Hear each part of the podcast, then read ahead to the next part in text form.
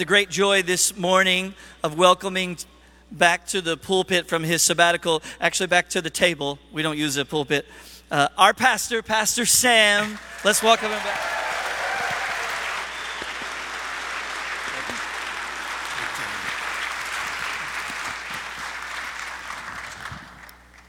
So I had gone outside because I love being outside.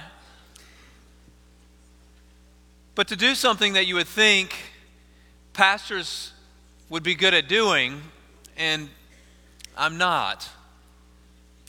Uh, be, before I get to the story, I, I want to say thank you so much, church, for the gift of the greatest season of spiritual renewal that I've had as an adult.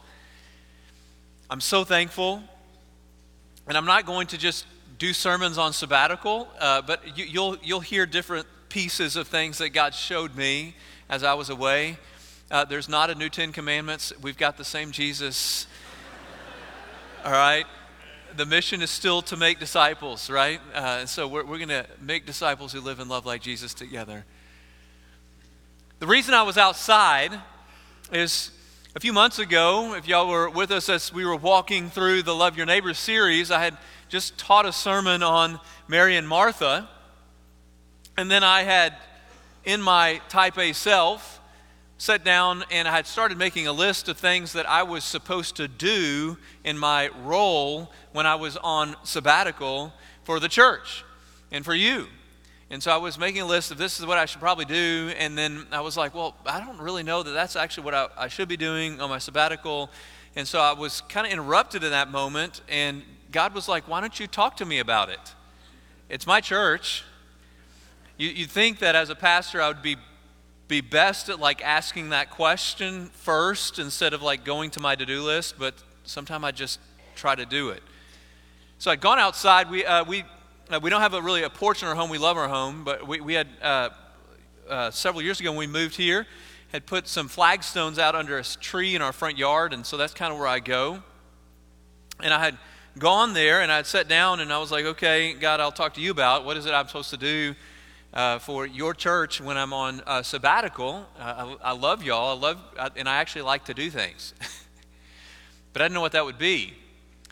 And, uh, and I felt like, and, and it wasn't like an audible voice or anything at that point, but uh, as I was talking to God, He was like, why don't we just do this? Like, why don't you talk to me about the church? And so I was like, okay, God, so I'm supposed to pray? Uh, yeah. I'm like, okay, I, uh, okay, well, I'll, what, what, what do you want me to pray for the church?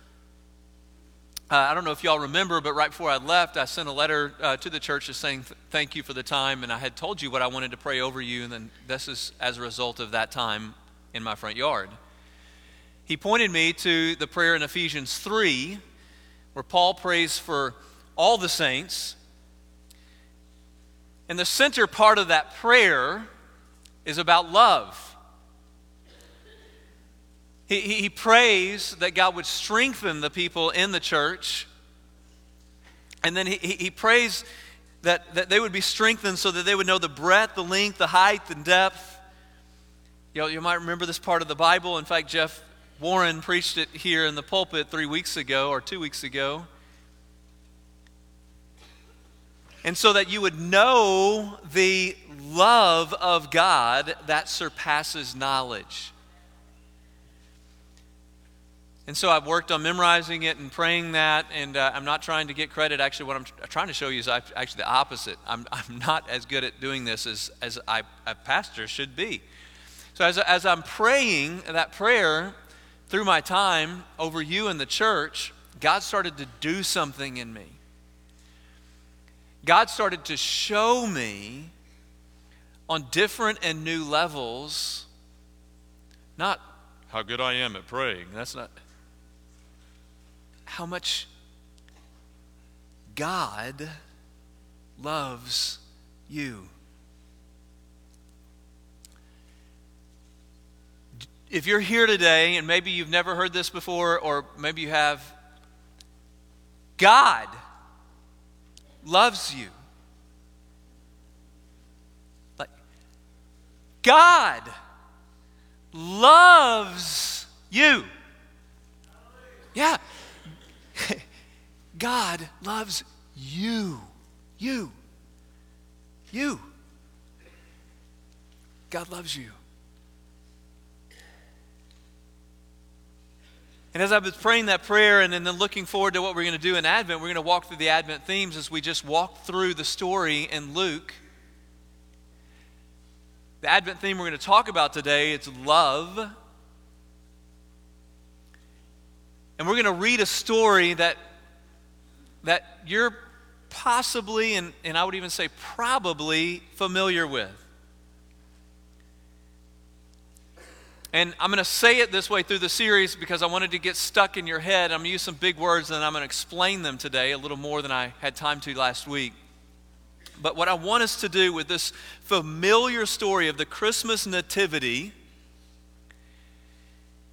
is I want us to look through the history to the theology of the Nativity. I want read it with me real quick. Look through the history to the theology of the nativity. What do those big church words mean? Well, history is not just a church word. History, when you study history, you're really studying what happened and in what order. And we're going to do that. We're, we're going to look at Luke's account as he gives us the details of what happened and in what order. But I want us to look through that, just the story, to theology, which is really studying who God is and why He matters. And today, how much you matter to Him, we're going to see in the theology of the Nativity.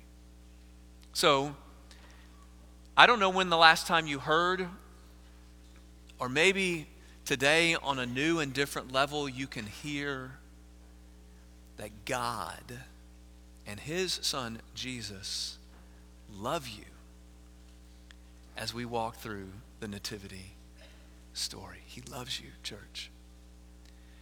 In order to honor God's word, uh, this is just something we sometimes do in our services just to acknowledge that what we are reading is different than when I talk. This is what I'm about to read to you is the inspired word of God that we believe was written down for us to benefit from. Stand with me. We're going to be in Luke chapter 2. Luke chapter 2.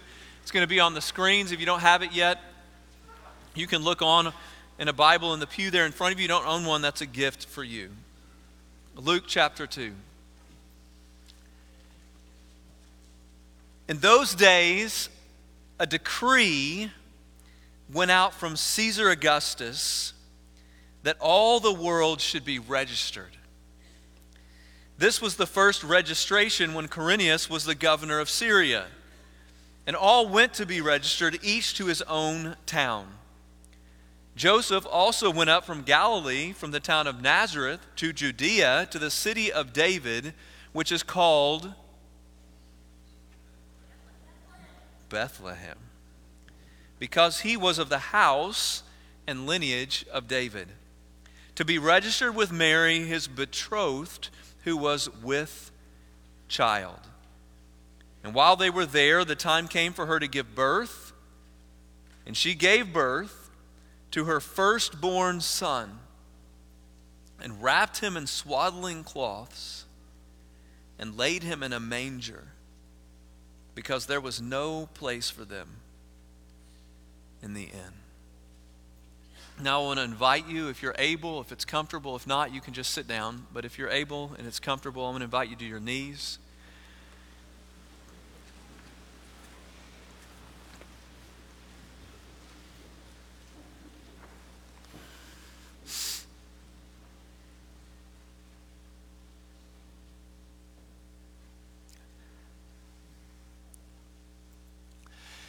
For this reason, I bow my knee before the Father, from whom every family in heaven and earth is named. That according to the riches of his glory, he may grant you to be strengthened with power through his Spirit in your inner being. That Christ may dwell in your hearts through faith and that you, being rooted and grounded in love, may have the strength to comprehend with all the saints what is the breadth and length and height and depth, and to know the love of Christ that surpasses knowledge, that you may be filled with all the fullness of God. Now to Him who is able to do far more than we could ever ask or imagine, according to His power that is at work within us. To Him be glory in the church and in Christ Jesus throughout all generations, forever and ever. Amen.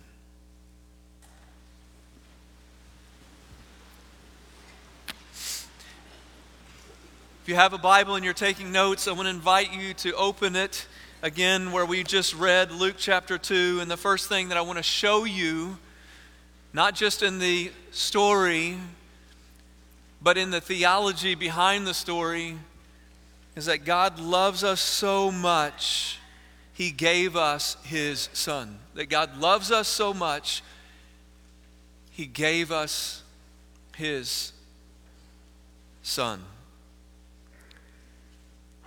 Last week we looked briefly at the setting. Verse 6 and 7 tell us about the birth. Verse 6 And while they, this is Joseph and Mary, were there, where's there?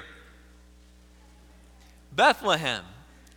While they were there in Bethlehem, and this is a big deal, we mentioned last week. Why? Because in Micah, it was promised that there would be a baby born in Bethlehem who would be a king. And guess where they are? Bethlehem. While they were there, says, the time came.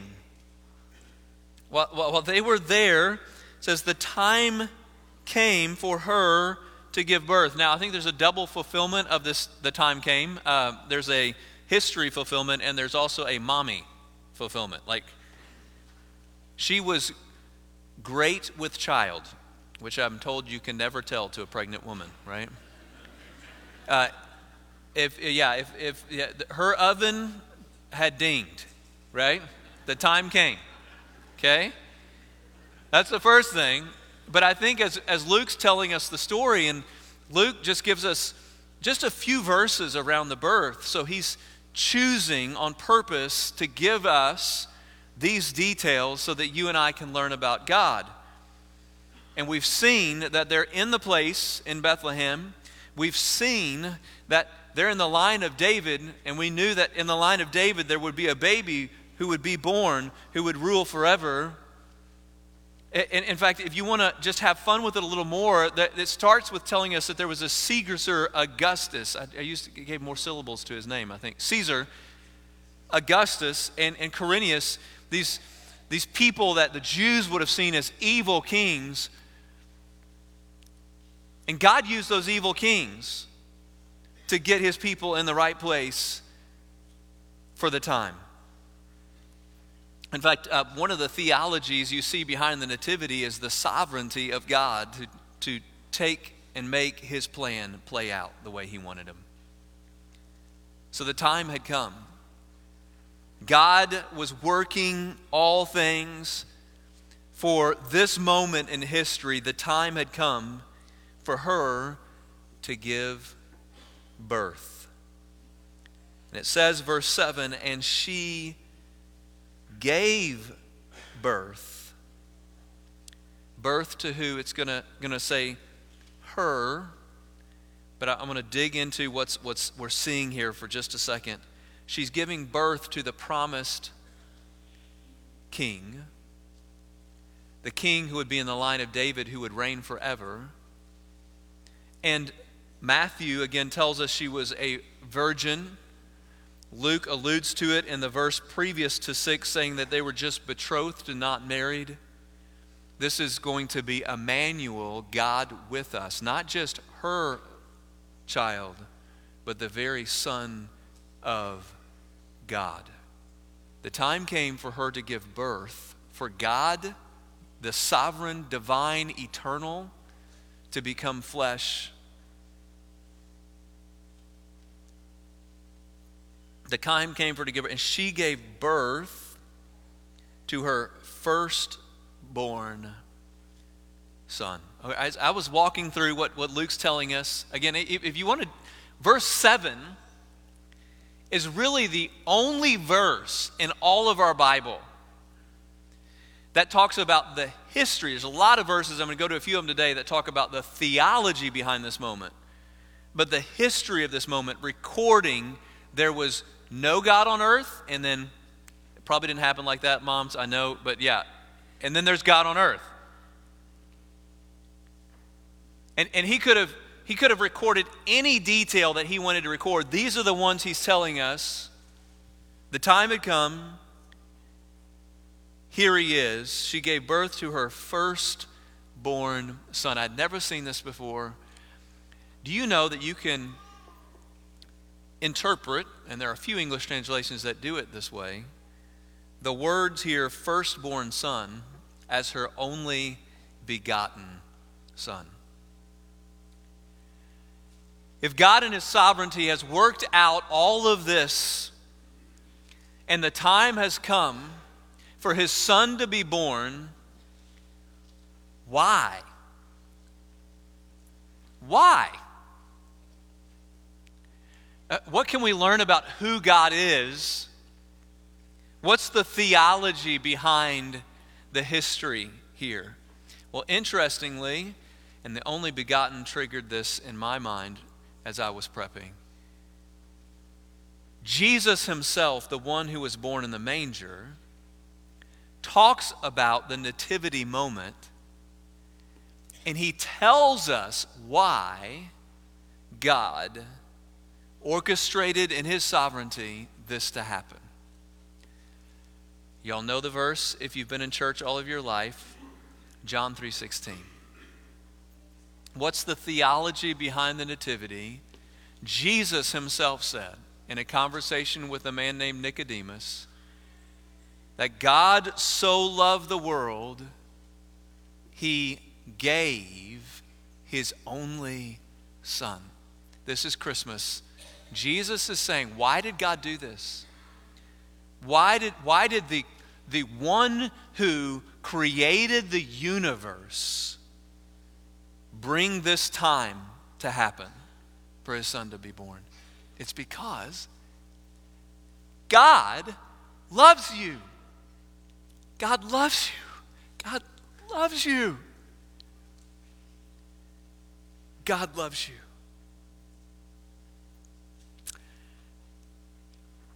Another moment in my life where I had to learn something that I should be good at that I'm not I'd uh, gone to, this is an old joke now for me, the cemetery, the seminary, and learned how to study this book, which is good for my type A mind because I, I had my to do list on the things I was supposed to do as I was doing sermon prep. So I knew I was supposed to read the text over and over and over, read the text over and over and over, and after you've read it over and over, then diagram the text first in English, and then try to diagram it in original language, and then then look, look, look make sure you can see. Like I was uh, knew knew the and to make sure you study the text. My, my profs were always study the text first, know what the text says before you go to the commentary, because it's amazing how much light the text will shed on the commentary, and and then go to the commentary and and once you've read the commentary, go back and make sure that what you're seeing in the text is things that other people have seen in the text and study that, make sure. And so I, I was new teaching pastor, and I was doing my to do list, and I think those aren't bad things. Like Paul commands Timothy, preach the word. And I was like, I'm not sure I'm ready for Sunday. I was feeling that emotion. I was like, I what else should I do? And I was like, well, maybe I should talk to God about it. Hello. He wrote it. So, similar to that moment I had a few weeks ago in my front yard, I, I kind of set my Bible down and my to do list I had around my Bible. And I said, God, uh, what do you want me to tell your children? Is the way I, I verbalized it out loud. And as I verbalized that word out loud, I felt this almost audible response back. Sam, if your children couldn't hear your audible voice, what would you want someone to tell them? And it was immediate, right? If you're a parent here in the room, tell them how much I love them. I don't know what you've grown up in uh, church background wise, or maybe even the way that your Devos go, or, or, or maybe like me, you default to the to dos or the things that you didn't do. God loves you. He loves you. God loves you. And the theology behind the Nativity is that God orchestrated this moment in history so that it could happen because He loves you. He loves you. And I, I don't, so, uh, so our, our, this is His Son. I think in the West, uh, the Christmas on some level has kind of become about us showing kids that we love them by giving them gifts, right? Like it's like we want to show kids that we love them by giving them a gift. And that's not bad. Uh, I, I, remember uh, a few years ago, uh, we were in this room doing a service for one of our families who had lost a child. And I remember listening to the parents talk about how much they loved the child. And then Grant, our youth pastor, coming up and reading a verse that in this context just blew me away. And I'd never heard it read in a funeral. But he said, Oh, how great a love the Father has lavished on us that we should be called the children of God. And that is what we are. God loves you so much that He was going to give a gift, but get this His gift, and parents, if you think about this, His gift was not just a gift to His children, His gift was His kid. Like, can you imagine that? Thanksgiving morning, uh, our youngest Ellie got a temp. And I, I'm not telling this story for y'all to feel sorry for us. Pray for little Ellie if you want to, but Ellie's not well yet. Uh, on Friday, she was diagnosed with pneumonia. And I, I tell you, one, watching one, how much my bride loves her kids has reminded me of the love of God for you. But watching, like thinking, I do anything, right? If you're a parent or a grandparent or someone that you love, right? To, to, to do God loves you so much, He gave His kid to you so that you and I could be with them forever. The theology of the Nativity is God loves us so much, He gave us His Son. But I want you to see also there's another player in the Nativity that is talked about in theology. In fact, we could also go to the Holy Spirit, but today the Holy Spirit's not evident in specific the verse we're reading, but someone else is showing up. And he was part of deciding to show up. And I'm going to show you that today. Jesus loves us so much. He humbled himself for us. That Jesus, the Son of God, loves you so much, he chose to humble himself for you and I. Here's what we read. Verse 7 She gave birth to her firstborn son and wrapped Jesus, him, that's Jesus, in swaddling cloths and laid him in a manger because there was no place for them in the inn. What is what is this historically? The swaddling cloths, actually, I've heard people when they talk about the swaddling cloths say, well, Jesus' parents were so poor they didn't have mon- enough money for a full blanket. And so he had these like swaddling cloth blankets they had to piece together. It was pieces of cloth, but it, this is what they did at that point in time if you were taking care of a child well. We actually know from books in history outside of our Bible, they tell us that Solomon was swallowed. I mean, this is, this is, this is good care for a child. They would, at that point in time, they thought it would help the bones after coming out of mom to, to heal straight and all that. And they'd wrap their arms and their legs together. He was taken care of well. Interesting, Luke brings it up twice in the little details that he gives us. He brings it up when the shepherds are hearing from the angels. But there's something he brings up actually another time as well, and that is when he was born, he was wrapped in swaddling clothes or cloths, and he was laid where? In a manger. Away in a manger. What is a manger anyway? Like that's not a, a word that we use just the daily. Most of us have an idea of what it is because of our nativities, right? Uh, a manger was literally what the animals would eat and drink out of. I don't know how many have a dog at home. can, can you imagine that bowl being bigger and just putting your baby in it? Like, I'm just trying to, what? Like, the king's first throne on earth was a trough This is the great paradox of the good news that Christians say we believe. That the exalted king became low. Why? We'll get there. They put him, the wrapped in swaddling cloths, they put him in a manger which again, the manger shows up multiple times as Luke tells this story. It's something he wanted us to know that this guy was in a trough. God's son, Jesus, was in a trough. Laid him in a manger. There was no room for them, it says, in the inn. Uh, notice it doesn't talk about this long search at night and going around to all these hotels. And, you know, uh, it doesn't say that.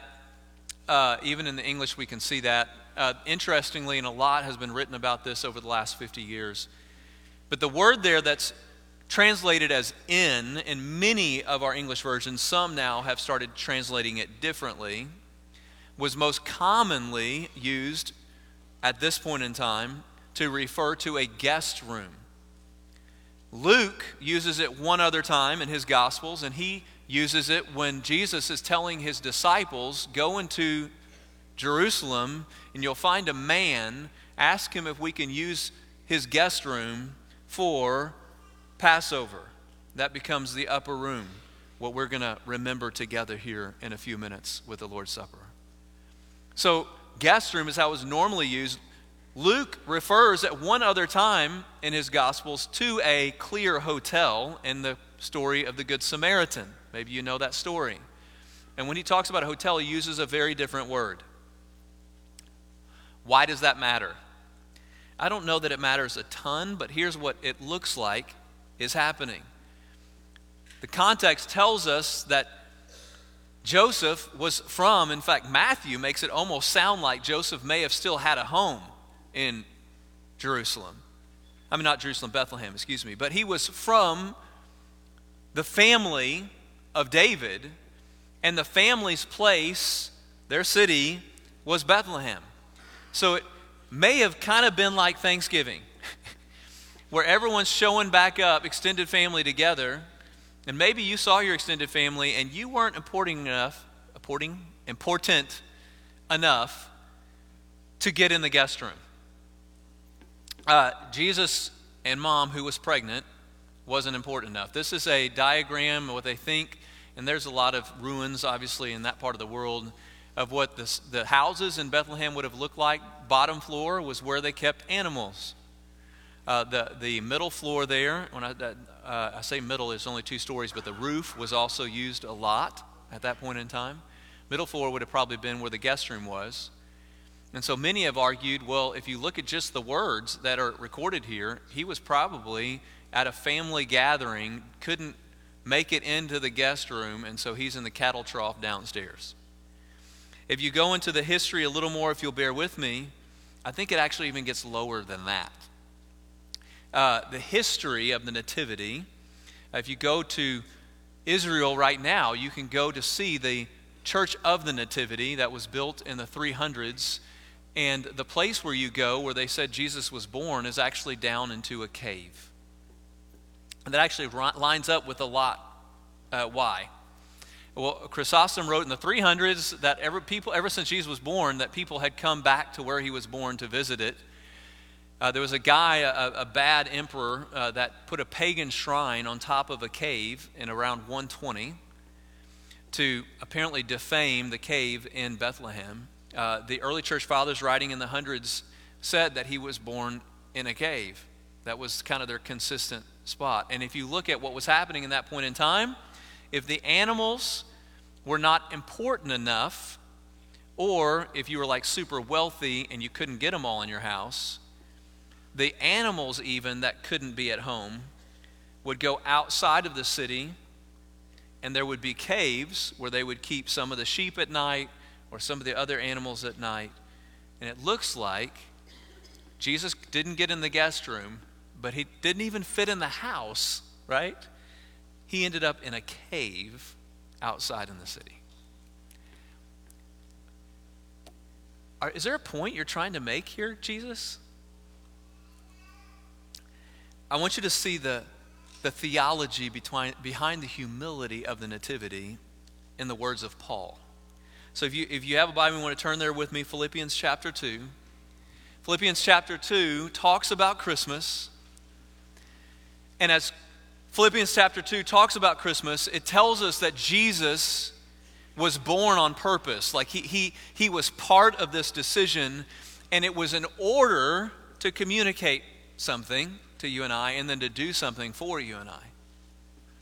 And, and he's going to combine the words humility that you and I should have as we follow the example of Christ in Christmas and a word that we've been talking about today the word love.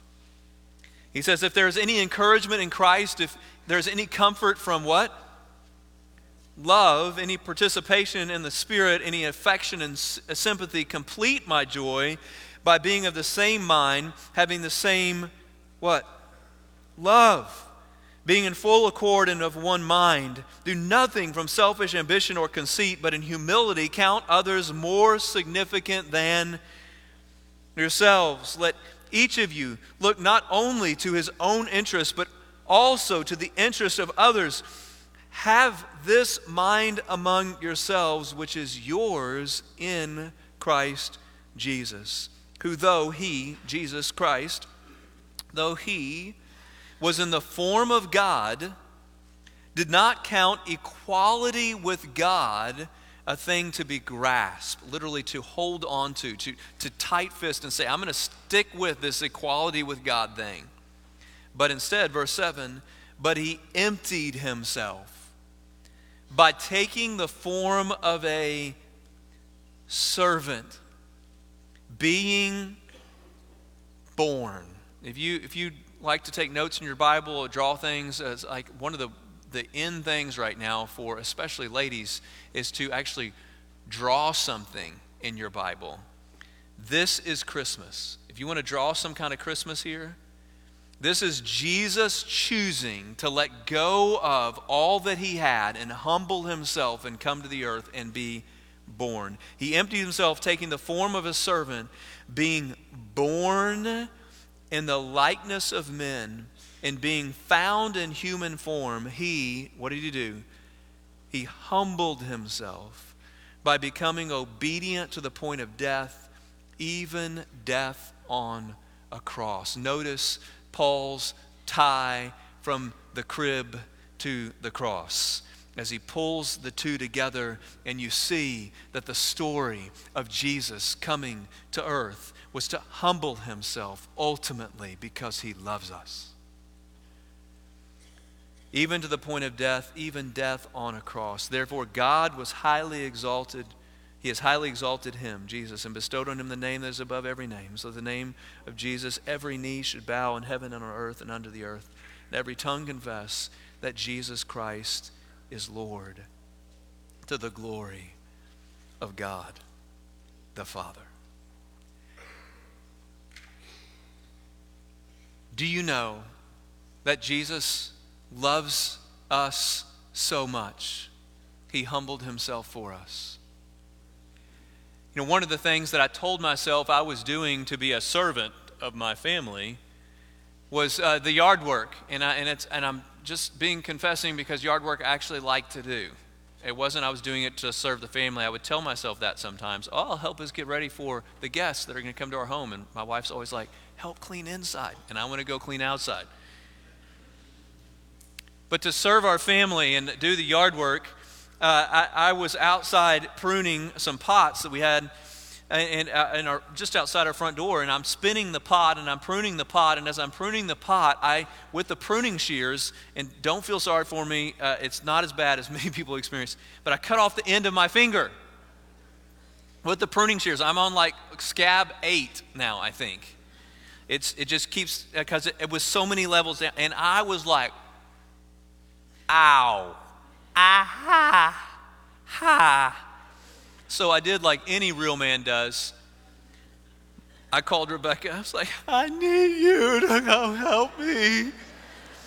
Rebecca's a PA, and she's like, What? What happened? I was like, I got an owie. Like, I mean, I'm like, so she came and she doctored it up. And it's, it's amazing how sorry I felt for myself and how much that little thing made me need my family just to serve me for weeks and weeks. Yeah, no, I don't think I can. I don't think I can get up right now to help with the vacuuming. My, my finger is sore. Uh,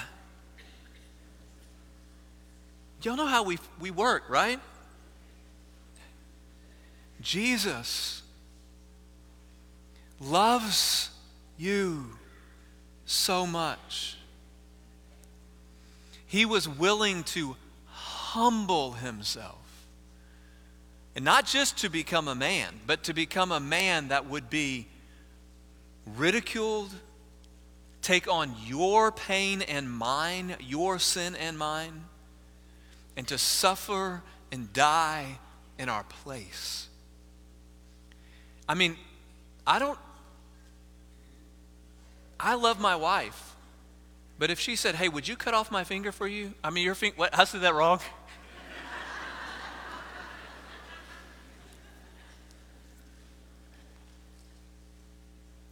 You're probably listening. I do love you. Please don't ask me to do that. Jesus, you know what he did? He loves you so much. It's a story. It's more than the story. As you look through the history to the theology of the Nativity, we see a God who loves us so much, he gave us his Son. And we see that Jesus loves us so much, he humbled himself for us. So what? You're like, okay, so you're telling me God loves you. So what, Sam? I've heard that before. Maybe you've heard that before. You're like, so what? Hey, here's what I want to challenge you and when I say challenge, it's really good. And so it's not like cutting off your finger, it's the opposite. I want to invite you. Invite you back to the Mary and Martha story that I told you kind of led me outside. We're, we're in a, and I got an email from one of our church family members saying this yesterday. We're in a season that is like Martha for so many people. Like Christmas is like go, go, go, go, go, go. I want to invite you in this season. We're going to keep walking through Luke as a church, but I want to invite you in this season to yourself to find time. Maybe it's with Advent, right? Individually or as a family.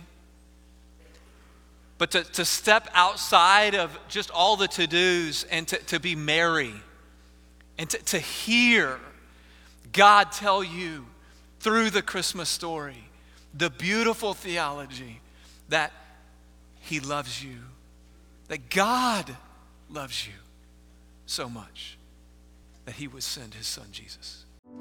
Thank you for joining us today for Worship Online. If you're in our area, we want to invite you to come to physically connect to your local church. We would love to help you to live and love like Jesus alongside of others who are doing the same.